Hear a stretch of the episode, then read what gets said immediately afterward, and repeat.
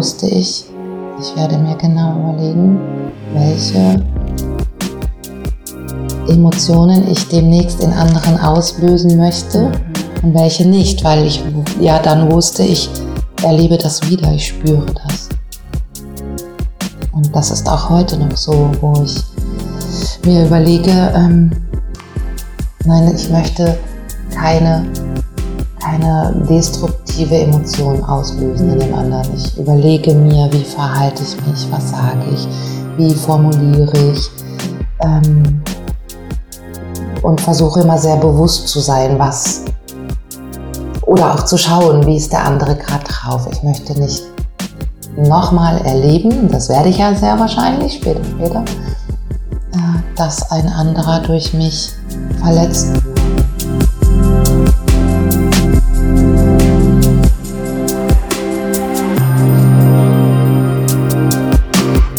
Heute heißt es Hello Martina. Schön, dass ihr dabei seid. Es ist die erste Folge im neuen Jahr und es ist eine, die, wie ich finde, die es schon in sich hat. Zum einen, weil Martina eine Frau ist, die ich absolut faszinierend finde und zum anderen, weil ihre Geschichte so extrem und wie ich finde so spannend ist, dass sie polarisieren wird. Und das ist auch gut so. Martina Mikulajczyk ist gelernte Wirtschaftstrainerin. Und ich sage das jetzt bewusst gelernte, weil sie in diesem Beruf heute nicht mehr arbeitet. Vor 18 Jahren hatte sie eine Nahtoderfahrung. Und das ist an sich schon eine krasse Sache. Noch krasser ist es aber, dass sich dadurch für sie alles verändert hat. Also wirklich alles. Ein Thema beziehungsweise Themen, die man unglaublich schwer greifen kann, weil sie die allermeisten von uns natürlich noch nicht selbst erlebt haben. Und umso mehr freue ich mich jetzt, dass nicht nur ich, sondern auch ihr ähm, so ihre Geschichte kennenlernen dürft. Viel Spaß bei Hello Martina.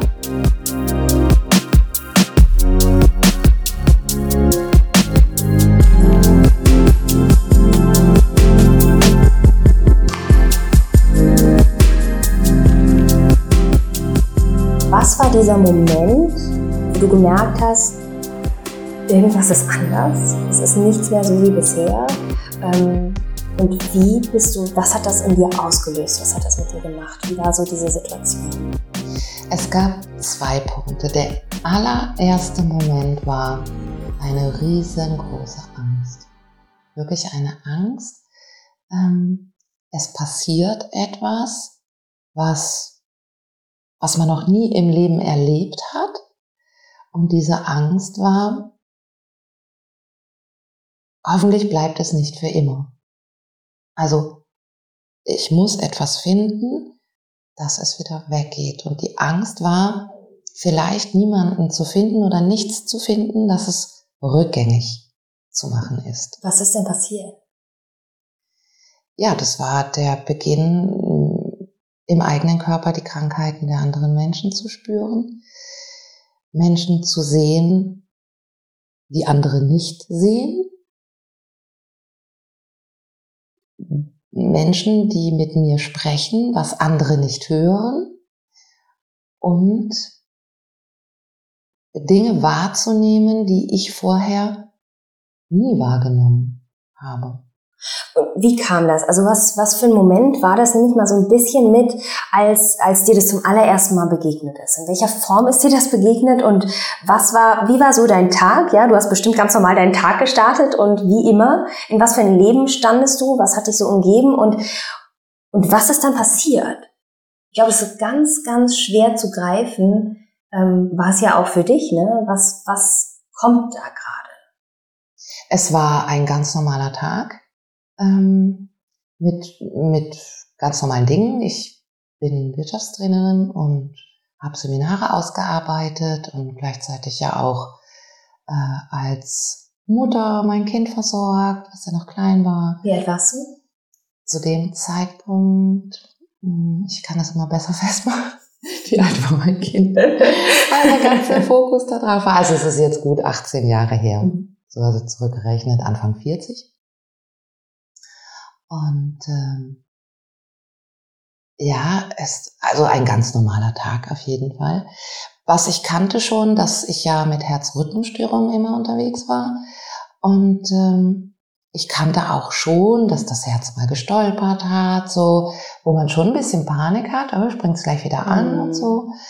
Und auch das war ja noch normal. Und dann dieser Moment zu spüren, es stolpert, es springt nicht wieder an. Gleichzeitig gefolgt aber von ein, zu sehen, ein riesengroßes Licht und man bewegt sich in dieses Licht und ich wusste, der Körper funktioniert nicht mehr. Das heißt, du hast eine Nahtoderfahrung gehabt. So nennt man das. Das wusste ich in dem Moment natürlich noch mhm. nicht. Mhm. Und da schon die erste Begegnung. Ähm, war das zu Hause? Zu Hause, ja. Aha. Das war zu Hause. Ähm, diese Begegnung zu haben mit meiner Urgroßmutter, wo mein Bewusstsein ja schon noch wusste, die ist verstorben. Also es war schon irgendwie klar, äh, sterbe ich jetzt? Ist das Sterben? Ähm, und dann im nächsten Moment eine ganz große Leichtigkeit zu spüren und auch zu wissen, man ist dem Körper entbunden. Man kann ihn nicht mehr spüren. Kann man das greifen in dem Moment? Weil ja, man hört ja ganz viel greifen, ja. über Nahtoderfahrungen, dass man dann nochmal so durch einen extremen, also das ist das, was ich mal gehört habe, durch einen extremen Schmerz geht und dann aber auch irgendwo eine Leichtigkeit hat. War das so? Und dann, dann sieht man sich von von so, man sieht seinen Körper oder wie, wie stellt man sich das vor, was man da tut? Schmerz hatte ich nicht. Ich hatte diese extreme Leichtigkeit. Mhm. Ich konnte meinen Körper von oben sehen. Mhm. Und es war mir auch klar, das ist jetzt das Ende. Das, diese Klarheit hatte ich. Krass. Und dann war im nächsten Moment eben, ich war zu Hause, ich konnte meinen Sohn ja auch sehen mhm. von oben. Hat der das gesehen? Ja, der hat wahrscheinlich gedacht, ich schlafe. Mhm. Okay. Und das war der nächste Moment. So ein Gefühl, ein ganz starkes Gefühl, das geht nicht. Ich kann, darf nicht tot sein, sterben. Dann ist mein Sohn ganz alleine. Sein Papa war ja schon gestorben. Mhm. Ähm, ich muss zurück. Ich muss irgendwie zurück in diesen Körper. Und dann war es eine Stimme, die ich gehört habe, die gesagt hat, also gut, Du darfst zurück in diesen Körper, aber dann hast du eine Aufgabe. Was ich noch interessant fand, im Eidurchlauf habe ich mein komplettes Leben gesehen. Also von Anbeginn bis zu dem Zeitpunkt, wo so Licht mhm. geworden ist. Viele Lebensstationen. Was noch extremer war, dass ich die Gefühle der Menschen gespürt habe, die in meinem Leben eine wichtige Rolle gespielt haben. Mhm. Die Gefühle, wo ich sie mit Liebe behandelt habe, aber auch Gefühle, wo ich vielleicht zu streng war oder auch mal wütend war wo ich die Menschen verletzt habe. Also ihre Verletztheit habe ich gespürt. Also nicht, Im wie du dich gefühlt hast, sondern wie sie, sie sich durch dich haben. gefühlt haben. Mhm. Okay. Wenn man sich mit diesem Thema mal beschäftigt, finde ich, hört man eben oft, dass die Leute das Leben so in einem Alldurchlauf sehen. Aber ist das auch eher normal, dass man diese Gefühle auch äh, wahrnimmt? Du hast ja jetzt bestimmt dann auch so ein bisschen dann den Vergleich gehabt oder sich dich auch durch dieses Thema dann, das sich selber betroffen hat, ja auch mal geguckt, wie ist das bei anderen, oder? Ist das auch so eine Sache, die da schon anders war? Es scheint nicht bei allen so gewesen zu sein, zumindest mit denen ich gesprochen habe. Man, ich habe ja nicht mit der Welt ja, gesprochen, klar. mit Einzelnen. Die haben, einige von ihnen haben das gehabt, andere nicht. Mhm. Für mich war das später ein ganz wichtiger Punkt, weil danach, als ich zurück war im Körper, schon da wusste ich, ich werde mir genau überlegen, welche Emotionen ich demnächst in anderen auslösen möchte mhm. und welche nicht, weil ich ja dann wusste, ich erlebe das wieder, ich spüre das.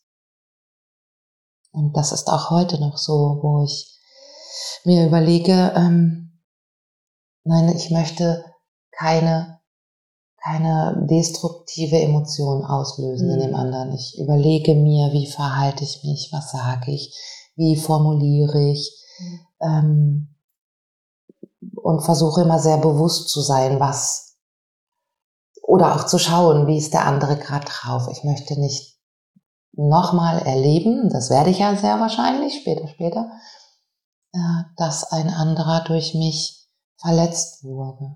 Mhm. Das ist nicht immer möglich. Man ist ja auch im Alltag. Ja, klar. Aber man hat die Wahl, so ein bisschen drauf, mehr drauf zu achten. Ja. Ne? ja. Manchmal braucht es immer so einen, so einen auslösenden Moment. Also ich habe mal auch mit einer Frau gesprochen, die zu mir sagte, sie hat bei sich in der Arbeit eingeführt, dass sie nicht schlecht über andere Frauen sprechen, weil ihr das aufgefallen ist, wie negativ man da immer ist. Und man hat das in der Hand und ganz oft passiert so viel unterbewusst, dass man ja über Leute spricht und was aussendet, worüber man sich gar nicht bewusst ist. Deswegen finde ich das so spannend, dass man dann so eine Erkenntnis rauszieht und dass so einem sowas wiedergespiegelt wird. Ne? So, wie bin ich mit anderen umgegangen? Wahnsinn. Und das war so der erste Moment, der viel für dich verändert hat, ne? vermutlich. Das war der erste Moment. Und was hat das, was hat dieser Moment genau für dich verändert? Also zum einen, ja, wie du schon gesagt hast, ähm, ich beachte sehr darauf, was ich aussende irgendwie, was, was gebe ich anderen für Gefühle mit und bestimmt ja aber auch so dieses, ich lebe mein Leben jetzt sehr bewusst, auch mit meinem Kind und, oder? Das war, war bestimmt das, was in dir erstmal ausgelöst hat. Das ist der, genau, das war der nächste Punkt, weil ich wusste dann, mein Leben kann in einer Sekunde, kann meine Vergangenheit meine Zukunft sein oder meine Zukunft meine Vergangenheit. Und das hat natürlich ähm, schon ausgelöst, wenn in der nächsten Sekunde alles auch zu Ende sein kann, mhm. dann ist es ganz wichtig, den Moment zu leben, das Jetzt zu leben und ähm, ja viel viel intensiver zu leben oder viele Dinge sind dann ganz unwichtig geworden. Zum Beispiel? Wie wir normalerweise leben. Mein Haus, mein Boot, mein Pferd, mm, diese Dinge, mm. äh, das Außen. Andere Dinge wurden dann wichtig. Zeit zu verbringen, Zeit zu haben, ähm, intensiv gelebte Zeit. Wie hast du das umgesetzt?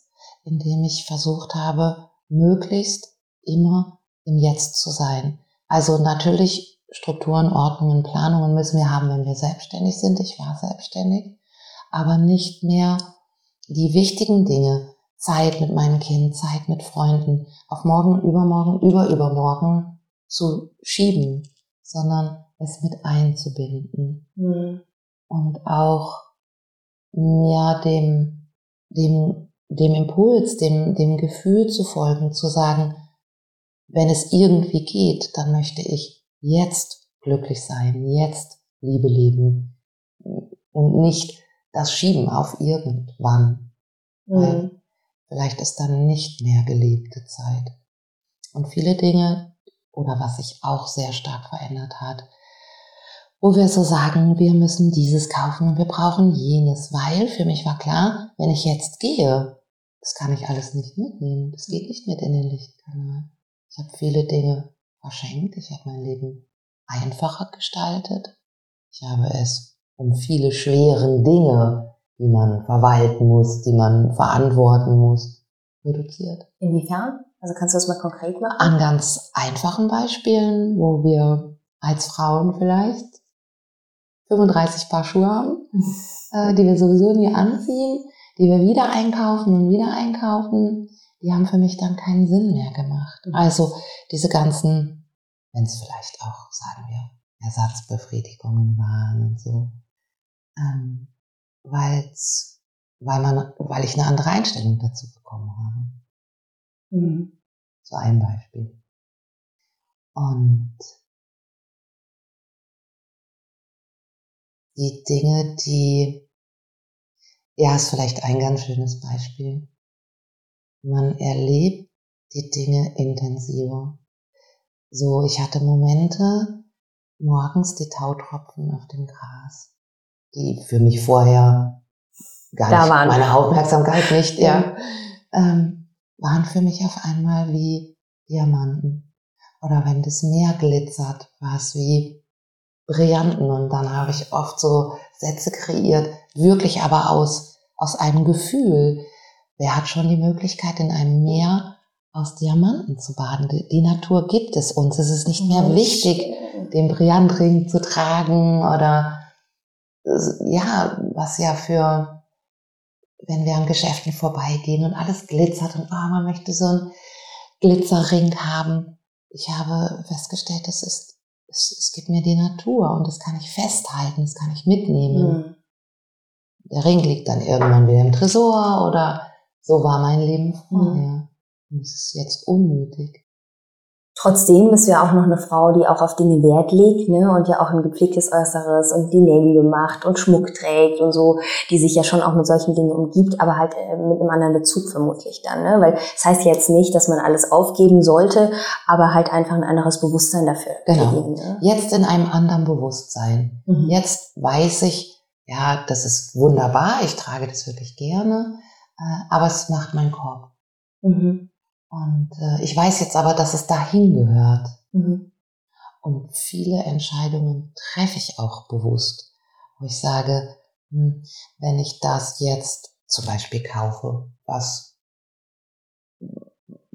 was, was macht es mit, mit den Menschen, die dann bleiben, falls ich mal gehe? Also ich denke nicht ständig über den Tod nach, mm. aber ich, mhm. ich denke halt anders. Ein bisschen nachhaltiger vielleicht auch, ja. ne? Wenn du eine Nahtoderfahrung hast und wieder zurückkommst, die Leute in deinem Umfeld wissen ja nicht, was mit dir passiert ist erstmal, oder? Du hast da ja Dinge gesehen. Hat das gleich bewirkt, um das jetzt mal so ein bisschen vorwegzunehmen, ähm, was wir ja noch nicht angesprochen hatten, dass du mehr siehst permanent? War das dann eine logische Folge oder kam das dann erst später? Es war ein Teil von da an. Wie kam das? Wie war dann so dieses, ich bin wieder zurück, in meinem Körper, ich habe meinen Sohn, ich versuche mein Leben gerade ganz, ich sag jetzt mal so ein bisschen, vielleicht fühlt sich für mich jetzt an, wenn ich mich da reinversetze, wie auf rohen Eiern. Man hat ganz vieles wieder, was, äh, was durchgeschüttelt wurde, wo man jetzt so ein bisschen wieder vorsichtig anfassen muss. Und dann kommt was, was man dadurch ja mitgenommen hat. Was war das und wie war das?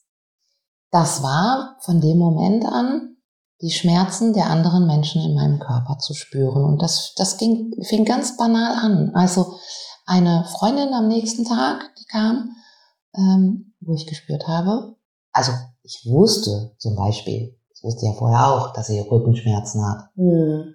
Aber ich habe ihre Schmerzen in meinem Körper gespürt. Mhm. Und ich wusste, es sind nicht meine Schmerzen. Wir sind so ähm, dass ich Menschen gesehen habe, hinter diesen Menschen, die diese Menschen begleiten. Und ich habe es unmittelbar angesprochen. Also das heißt, deine Freundin ist zu dir gekommen, ihr habt euch hingesetzt, ihr wolltet Kaffee trinken, Kuchen essen, was auch immer.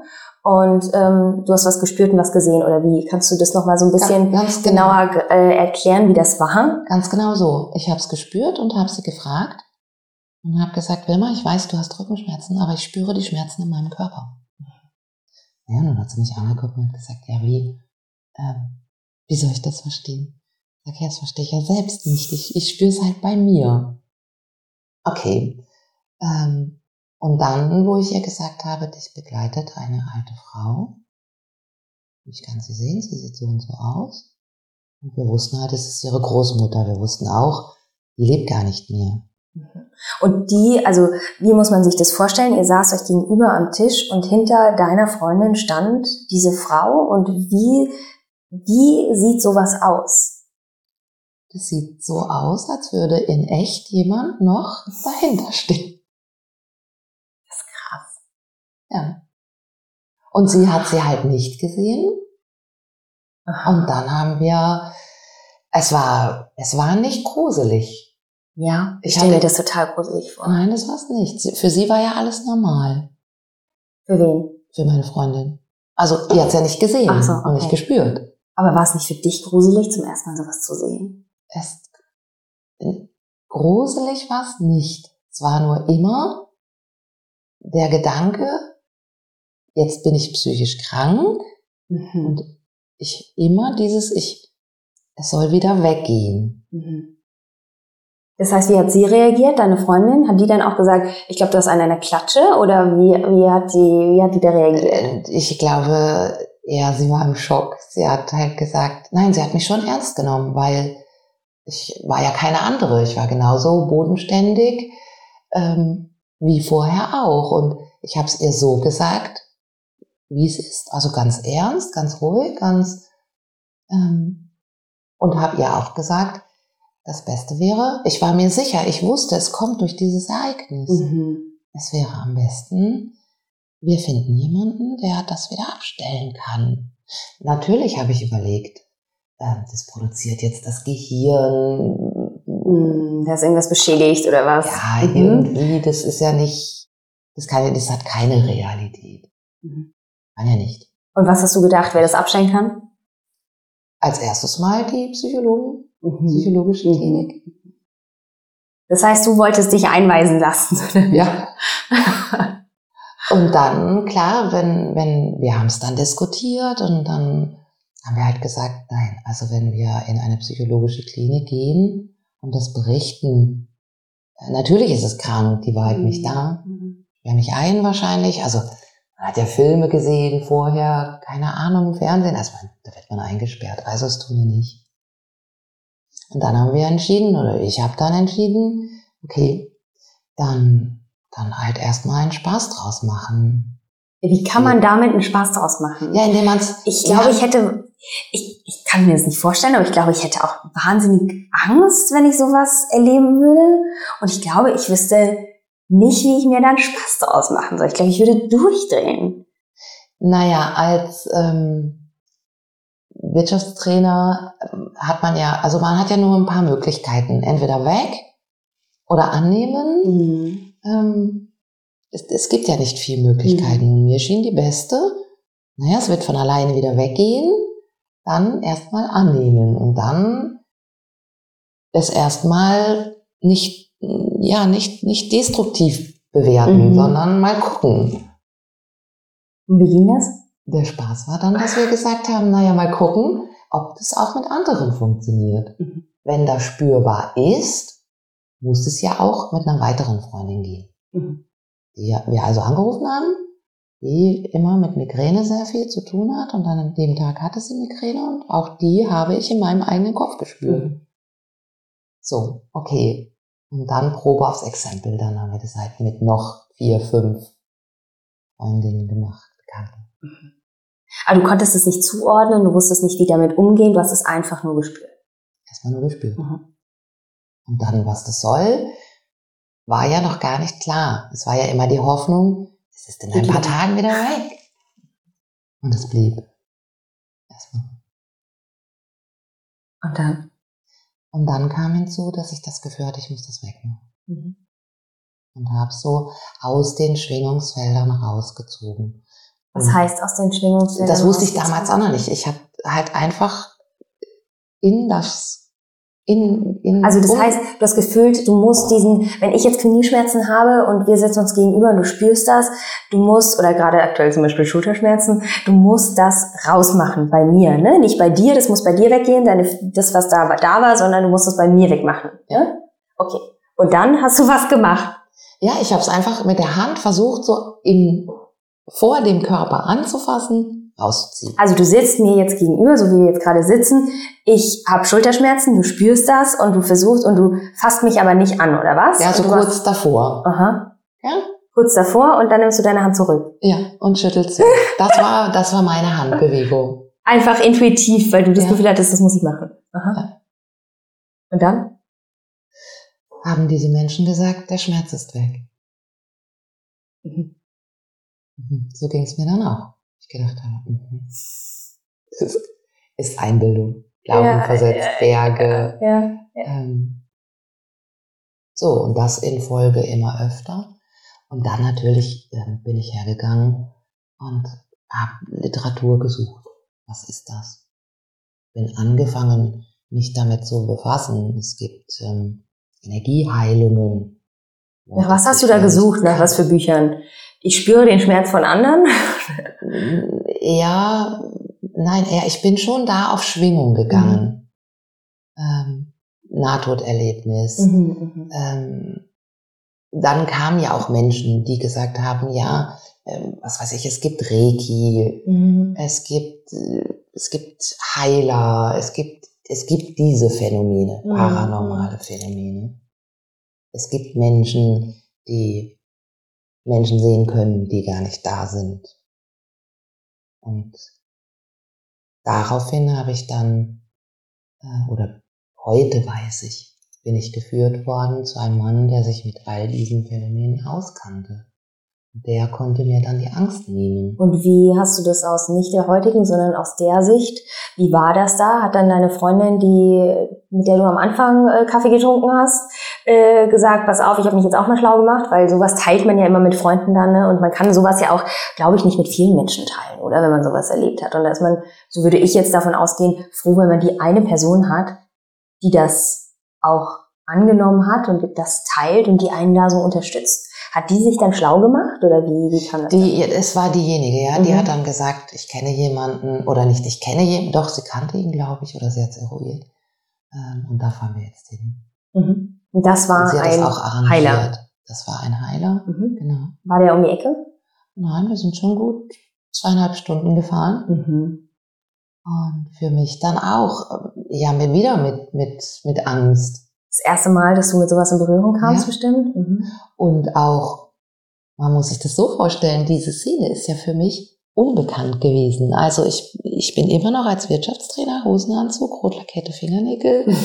ähm, Haare hochgesteckt, angekommen in einer kleinen Garage, ganz spartanisch eingerichtet, eine Madonna, Kerzen an, ähm, ein Mann blind, Okay. Zwei Stühle in diesem Raum und ein kleines Sofa, wo ich gar nicht wusste, wie ich da sitzen soll.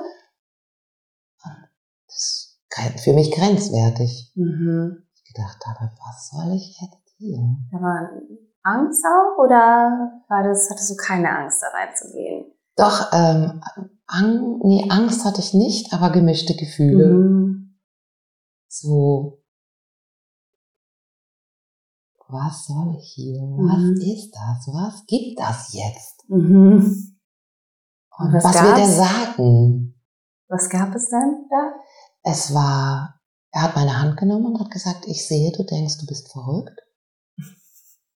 Und dann habe ich gedacht, so für mich, ich bin ja immer sehr, erstmal immer sehr, ich nehme es zunächst mal mit Humor. Ein bisschen Sarkasmus vielleicht auch, den ich aus meiner alten Zeit so kenne. Und habe ihm gesagt, hm, naja, Sie sind blind, was wollen Sie sehen? Aber der Grundsatz stimmt. Das denke ich ja. Mhm. Und der war ganz ruhig und hat gesagt, nein, das, du bist nicht verrückt. Das sind paranormale Fähigkeiten, die sind entstanden durch dein Nahtoderlebnis und die musst du jetzt leben. Das ist alles in Ordnung und mach das einfach. Wenn du Fragen hast, kommst du. Super. Super. Das habe ich auch gedacht. Das ist ja total unbefriedigend, oder? Ja. Weil man weiß ja gar nicht, was man damit jetzt anfangen soll. Oder naja, wusstest du das dann? Er hat das dann gesagt. Er hat gesagt, dein Leben wird sich komplett verändern. Mhm. Du wirst mit dieser Gabe arbeiten. Mhm. Das ist deine Berufung, die musst du leben. Und du wirst äh, dein Wirtschaftstrainerbüro schließen und wirst als Heilerin arbeiten, als Medium in zwei, drei Praxen im Ausland äh, mit Ärzten mit. Und das wollte ich nicht. Das hieß, ich habe den Stuhl zurückgeschoben, bin aufgestanden und habe gesagt, auf gar keinen Fall. Und das war im Grunde genommen, ich war dann, nachdem wir dort rausgegangen sind, in einer ganz, ganz, ganz tiefen Traurigkeit und in einem ganz tiefen Gefühl von, ich will mein altes Leben wieder haben. Ich, das will ich nicht. Das ähm, mhm. konnte ich mir nicht vorstellen. Und das war auch nicht mein Plan, nicht meine Ziele, nicht meine Visionen, nicht gar nicht. Das Was war dein Plan? Als Wirtschaftstrainer weiter zu arbeiten. Das war ja ähm, mein Beruf. Ich war in diesem Beruf zu Hause. Ich bin. Du hast auch gern gemacht. Gern gemacht. Ich bin um die Welt geflogen. Ich habe Österreich, Schweiz, Italien betreut. Ähm, ich habe ja, Erfolgstraining, Vertriebstraining, Telefontraining. Da war ich zu Hause, das war das eine. Also Trainings für Unternehmen und. Genau, Einzelcoaching, mhm. Training. Und schon gar nicht wollte ich, ähm, ja, ich habe es mir auch so vorgestellt. Schwarze Katze auf der Schulter, Räucherstäbchen, esoterisch unterwegs zu sein. Dass das mhm. dann nachher nicht so wurde, das wusste ich ja da noch nicht. Mhm. Ähm, wollte ich nicht. Und dann hast du dich mit Händen und Füßen gewehrt und es ist, bist trotzdem kläglich gescheitert. Ich meine, du hast immer noch keine Katze auf der Schulter, aber oder wie? Nein, es war anders. Ich habe dann schon gewusst, als wir von dort zurückgefahren sind, dass es stimmt, was er sagt. Mhm. Und dass das nicht geht, jemanden zu finden, der es wegmacht. Und trotzdem, es gab zwei Teile in mir. Der eine, der gesagt hat, vielleicht gibt es ja doch. Die Hoffnung steht zum Schluss. Mhm. Und dann kam aber gleich ein nächster Teil, der wach geworden ist in mir, der gesagt hat, also wenn das dann wirklich so sein soll, muss, kann, darf, dann muss ich das Wissen um die Dinge haben. Mhm. Und dann will ich das auch bewiesen haben. Ich war immer schon ein Mensch, der ähm, nicht einfach irgendetwas tut, weil jemand es sagt. Mhm. Und der nach Beweisen sucht. Also es braucht für mich immer Klarheit, Wahrheit, ein Fundament. Das ist ganz lustig, weil so ein bisschen paradox klingt. Das, was du machst, glaube ich, für sehr viele Menschen äh, ohne, also vielleicht doch, aber jetzt, die damit nicht so befasst sind, ja doch auch ähm, was ohne Wahrheit und Fundament und, und äh, Proof, ne, und ohne Beweis und ein bisschen. Wie hast du das gefunden? Indem ich um die Welt geflogen bin, ich habe die Gabe testen lassen. Ich war in einem Forschungsinstitut. Man muss zum Beispiel eine Kompassnadel entgegen des Erdmagnetfelds bewegen. Es gibt Kabinen, in denen Menschen mit Krankheiten, Schmerzen sitzen, die man nicht sieht. Man sieht die mhm. Menschen nicht. Und man darf spüren, welche Krankheit spürt man? Das hat mich dann alles beruhigt, weil ich habe gedacht, weil es war da. Es war da. Mhm. Aber war das, ist das so ein äh, Forschungszentrum für paranormale Fähigkeiten? Aha, krass. Wo ist das? Es gibt mehrere mittlerweile. Damals gab es eins in Russland, heute gibt es eins in Freiburg in Deutschland mhm. für paranormale Dinge. Und ja, dann habe ich Menschen aufgesucht, die selber Heiler waren, die Heiler beschäftigt haben. Ich habe Literatur ohne Ende gelesen. Hm. Zu den Indianern, zu, ja, einmal um die Welt. Und das hat mir Sicherheit gegeben. Ich habe in der Zeit das Gefühl transformieren können, dass es A, keine Angst machen muss, ja, es hat mich beruhigt, mhm. dass es eigentlich normal ist, wenn man sich damit auskennt. Im Grunde genommen wie eine Fremdsprache. Mhm. Man sagt ja, man versteht die Sprache nicht, aber man versteht sie ja nur nicht, weil man die Vokabeln nicht kennt. Mhm. Und wenn man die Vokabeln lernt, die Sprache immer häufiger hört, Menschen trifft, die die Sprache sprechen, dann ist es irgendwann normal. Mhm. Und es ist für mich dann auch beweisbar geworden. Heute weiß ich, es ist Funder, es hat ein Fundament, es ist ja erforscht, mhm. es ist ja beweisbar, es ist ja Klarheit, es ist ja Wahrheit. Und auch weil du mit Wissenschaftlern auch schon zusammengearbeitet hast und Forschern und so? Ja, noch. Mhm. Also ich glaube, die nächste Angst, die ich dann gehabt hätte, wäre, oh mein Gott, okay, es ist da. Wie kann ich jetzt mit diesem, ich sag jetzt mal äh, Neudeutsch, neuen Business äh, meinen Lebensunterhalt finanzieren und meinem Sohn auch irgendwie eine Zukunft bieten und trotzdem auch auf mich aufpassen, dass ich da ja auch von leben kann? Ja, das ähm, habe ich nicht gemacht. Das ist entstanden. Mhm. Ähm, es kamen immer mehr Menschen, die Hilfe gesucht Weil sie es umgesprochen hat? Ja. Mhm. Und irgendwann war dieser Status quo da, ähm, dass ich nicht mehr beides machen konnte. Mhm. Und dass ich eine Entscheidung treffen musste. Und natürlich in der Zeit, es ist ja langsam gewachsen, ähm, hatte ich schon Kollegen, die ähm, Geld für die Behandlung genommen haben. Da habe ich schon gelernt, die Gabe lässt sich nicht bezahlen, aber die Zeit natürlich, die man verbringt mit den Menschen, das kannte ich auch schon. Und du bist ja auch dann so ein bisschen mehr noch im Seelsorgerin und trotzdem auch Coachin. Also das, was Genau. du ja vorher gemacht hast, ja immer noch auch. Eingebunden, Ah, im Grunde genommen. Was ja auch eine Leistung ist. Ja, und was auch eine Leistung ist. Und das Finanzamt hat auch ziemlich schnell erklärt, dass es eine Leistung ist. okay. Was einem mir nochmal, glaube ich, so einen Beweispunkt gibt, so, Ja. aha, also doch. Und das war spannend. Also fürs Finanzamt gab es Okay, krass, ne? dieses. Bei so, äh, bei solchen Behörden und diesem typisch deutschen, äh, finde ich, würde mir das jetzt erstmal nicht in den Sinn kommen, dass das anerkannt ist. Ja. So, Steuerrechtlich schon. krass. Und dann ist das gewachsen. Und dann irgendwann habe ich dann entschieden, also gut, dann werde ich hauptberuflich ähm, lebensberatend als Heilerin, Medium arbeiten, Supervision, Coaching, Dinge einbinden.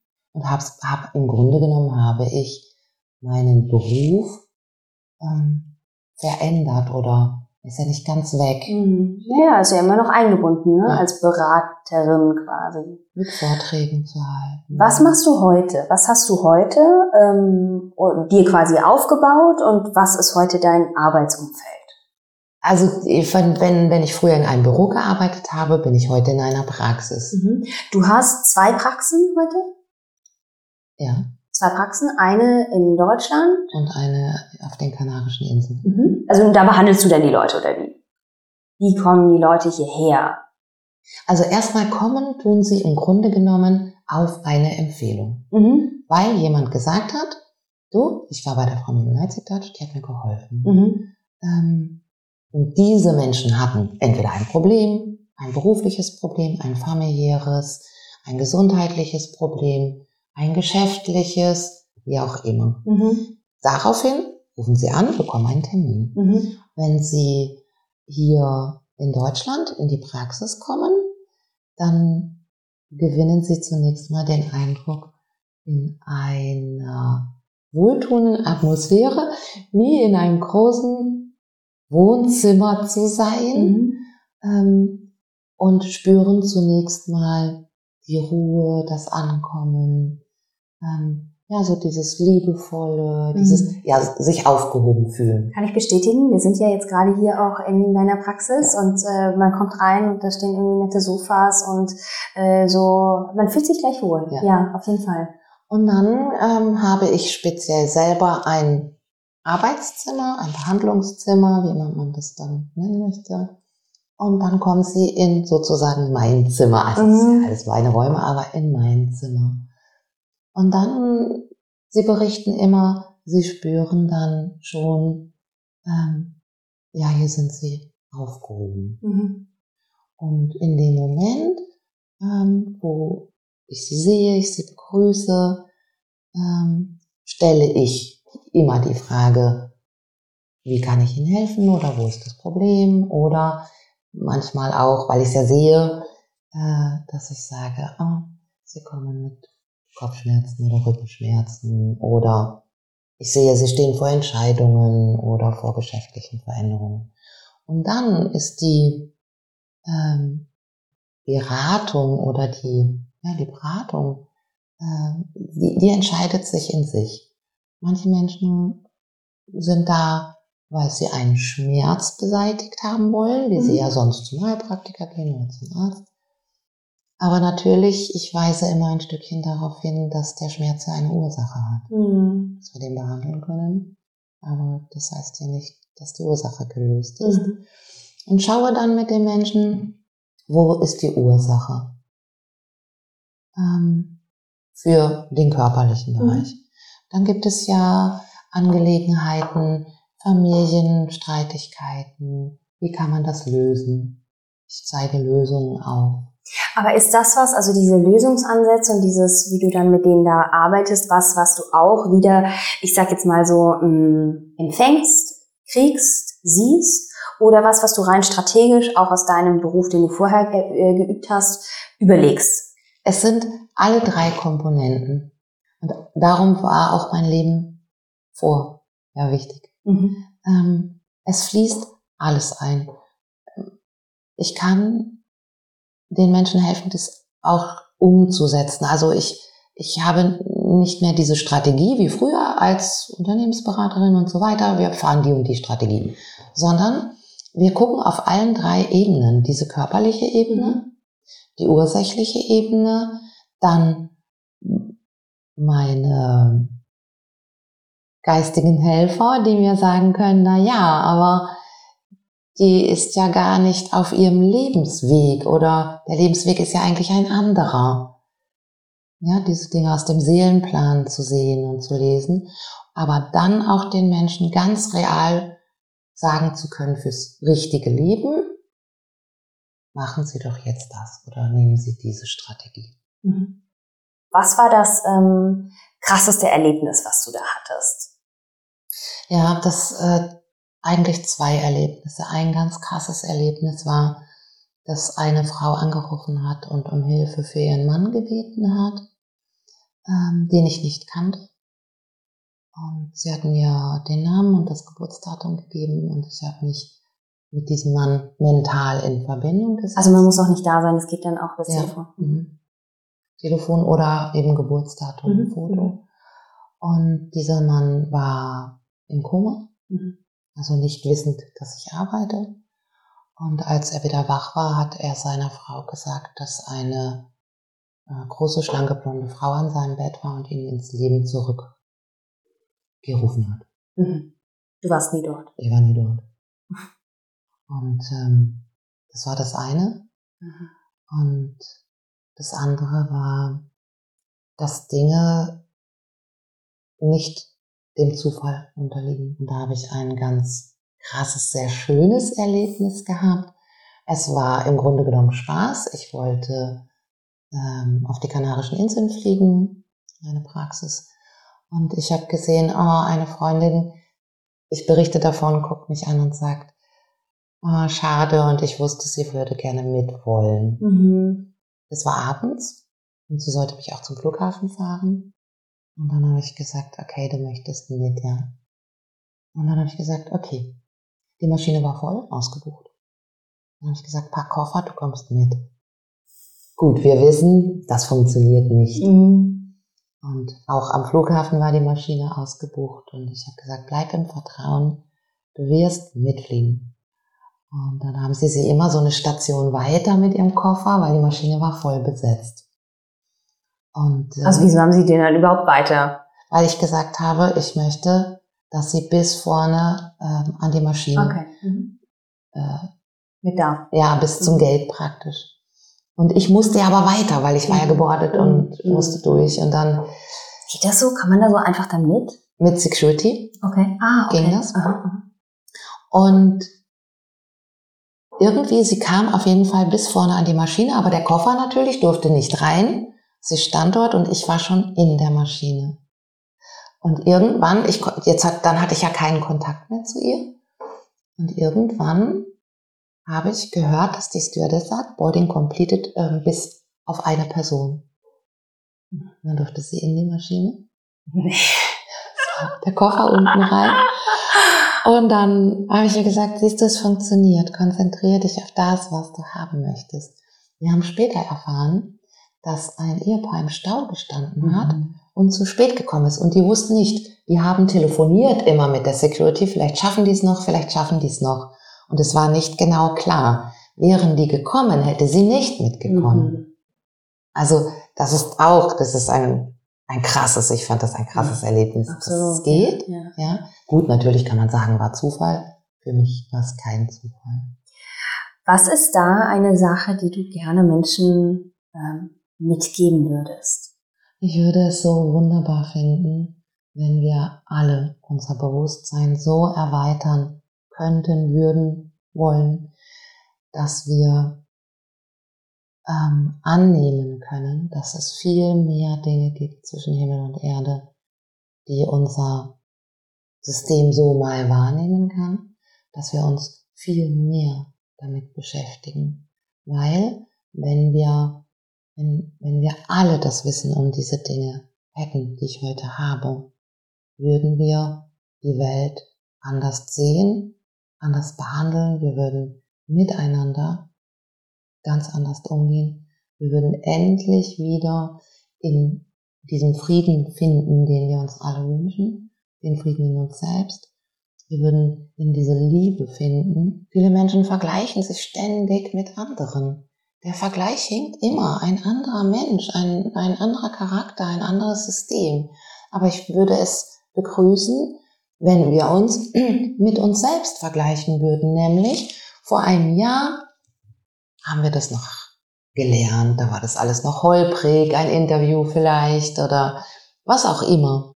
Ein Jahr später, wenn wir das trainiert haben, geht es schon viel besser. Das heißt, im Vergleich mit uns selbst ist es viel besser geworden. Wir vergleichen uns aber mit der noch besseren Interviewpartnerin oder die kann es viel besser formulieren, ist aber doch ein ganz anderer Mensch.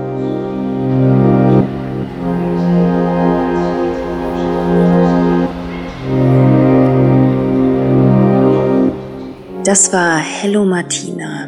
Ich bin unfassbar gespannt, was die Folge mit euch gemacht hat und was ihr darüber denkt. Deshalb schreibt mir total gerne, teilt eure Gedanken mit mir unter meinem aktuellen Post bei Instagram und teilt die Folge auch mit euren Freunden. Ich finde, es ist eine Folge, die in vielen Punkten zum Nachdenken anregt und es ist aber auch wie mit allem natürlich nur, wenn man sich dafür öffnet und wenn man es auch zulässt. In diesem Sinne, bis nächste Woche bei Hello Yara.